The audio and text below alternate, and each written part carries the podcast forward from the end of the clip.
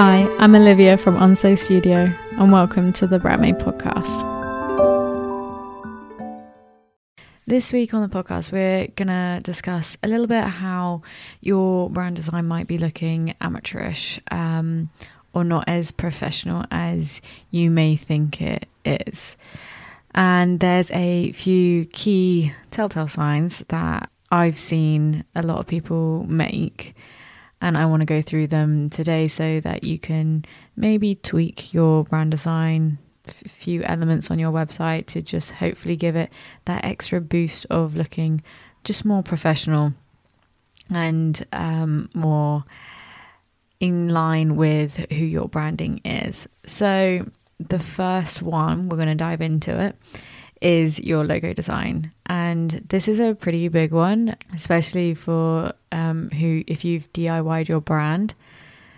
If you've used a script font, that can be a very big sign that you have created your brand on a budget, depending on the look of this script font. And usually the free versions of these types of style fonts aren't to a high quality. So what I mean by a script font is usually a font that kind of looks like calligraphy or like a handwriting sort of thing. They're actually quite a decorative font. So the primary setting you would see this font being used in is usually on like wedding invitations and things like that in certain areas. And when we use it as a logo, sometimes they don't work because they're usually not bold enough, especially when you scale your logo down to a smaller size with a script style font.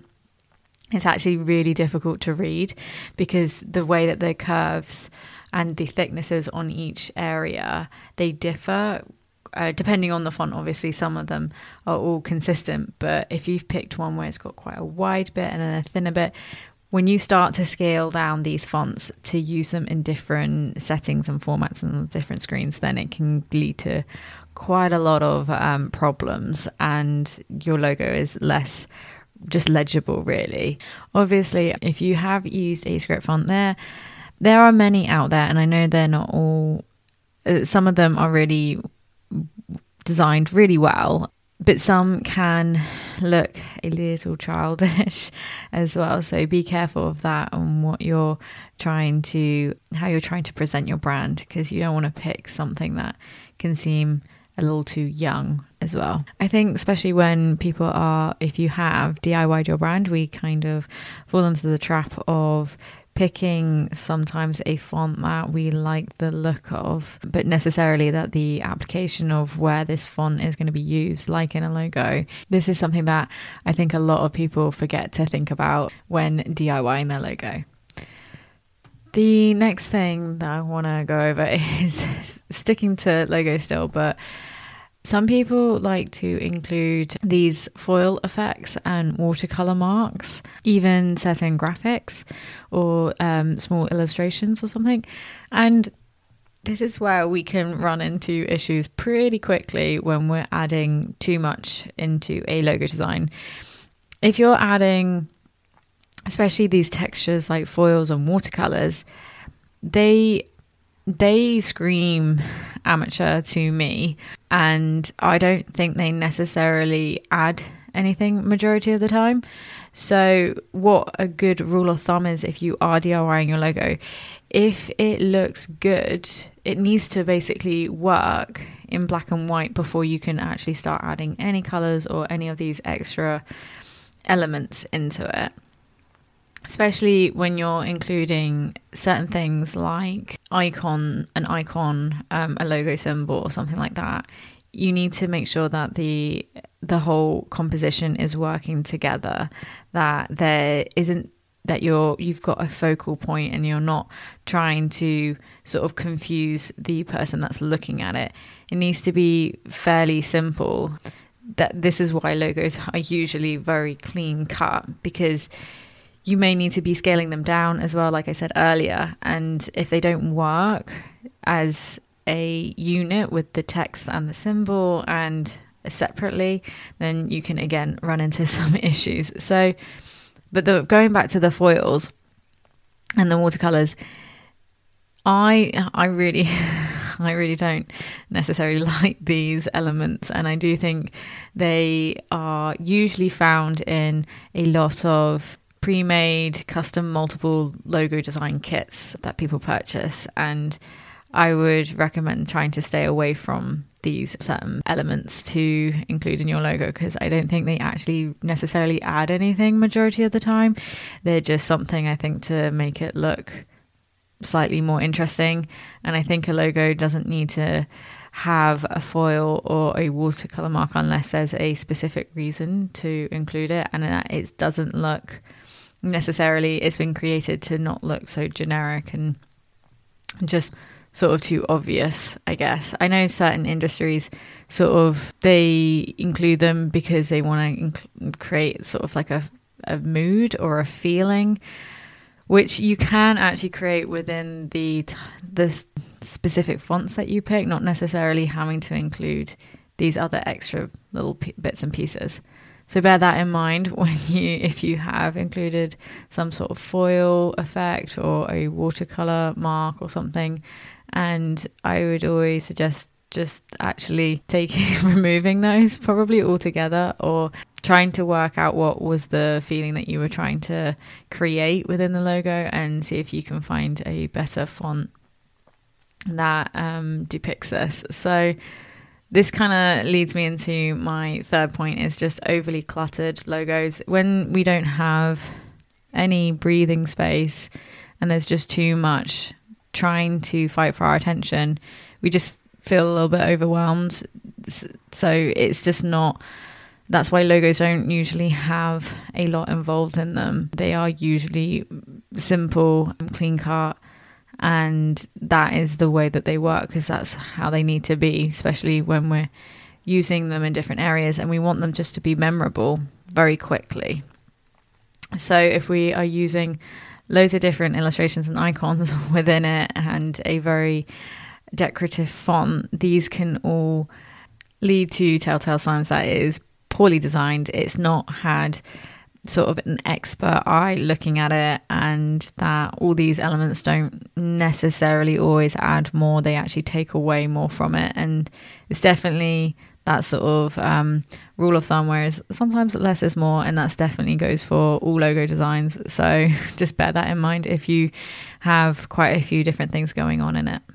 Now moving on to imagery, and usually you'll see imagery on a website and social media platforms. I think there's slightly different rules within both. Some people may not agree, but this is my personal opinion. I think social media, you have a little bit more of a leeway to post pictures of slightly lower quality and be more transparent and showing behind the scenes. So you don't need to have such sort of posed and strategically photo shoot images. But I think we can all agree, when it comes to your website, you want to make the best first impression very quickly. You haven't got a lot of time, and with poor quality images, that can really lose people's attention, and really it's a big sign on your branding that you're not as professional, you don't look as professional, and therefore don't just look as trustworthy either.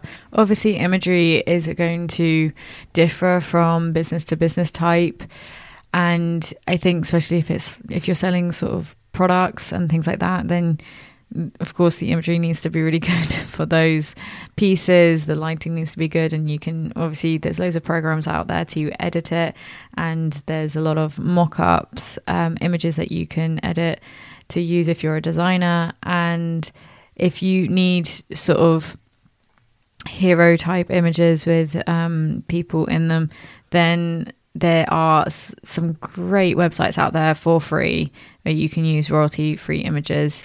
The ones that I use are Unsplash, Pexel, which is Pexel, I think, and Creative Market, which is more of a just a shop with lots of resources and tools, especially creative ones for designers out there, and small business owners who need fonts to stock images and things like that. So they're sort of the ones that I use majority of the time, and they've really helped me, especially Unsplash. I've used a lot of images on there. I don't know if they have a lot of videos, but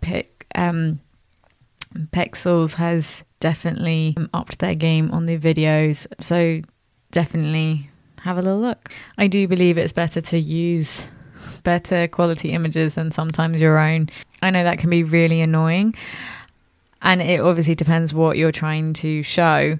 Sometimes we don't have that opportunity. Like I said, if you're doing or trying to show products and things like that, then you probably will need to use your own images to show off those products. But think about and look into how to create good images and learn how to maybe edit them as well. And I do know that there's already so many people selling Lightroom filters and things like that if you don't want to get into all the nitty-gritty of the editing process of an image, but you want to make sure that all the filters and they look relatively similar on your website, then that's always something that you can think about. Moving on to my last point, which is fonts. We already sort of touched on this, I guess, within the logo design section, but we also have fonts on our websites, and some people just basically like to use way too many fonts and just not picking the right style font for what they're using it for on their website. So titles and things like that. So I don't like it when people pick a really, again, a script, very decorative font. It's just, it doesn't work. It's difficult to read, especially if you turn that into a mobile format setting. If you are listening and you do have quite a decorative font that you use, don't worry. You can still use it, but just in smaller sections. I think that's the main thing, and definitely not using them for buttons. I don't think I've seen that actually, but think about the titles are usually the thing, the hook. They're sort of like the subject line you'd use if you're sending email marketing and things like that, and you want to grab them, you want it to be legible, and you want it to be big and not always overly bold, but the definitely grabbing your visitors' attention in the best way possible and the easiest way. If you're creating more friction with using a very detailed font, it's just not, people aren't going to waste their time on it. So that's one thing, the font and where you're using it.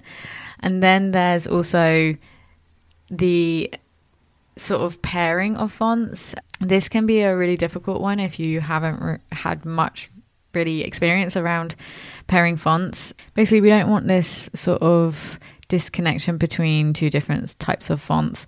It doesn't mean that they need to be exactly the same. It just needs to, they need to complement each other in a nice way. This also goes for, obviously, within logo designs as well, if you're using two different fonts. I'm also just going to briefly say alignment's really crucial on website design as well. When you align something either in the center with text or to the left-hand side or to the right-hand side, it's really important to make sure that it's still really legible and it's easy to follow. When we have huge paragraphs of text and we center align it, it can be difficult because we don't have a clean line on the left-hand side. So just think about a little bit further how people are reading the text that you've got on your website on all different screens as well. Because even though it may look very neat and tidy on a desktop version, because obviously it's a bigger screen, but once you convert that into a smaller screen, sometimes we can run into issues with scale of the text and the alignment of the text. So make sure you're just going over all those things before you click launch on your website. I really hope that today's helped you with a lot of different elements to boosting your brand, to make it look more professional.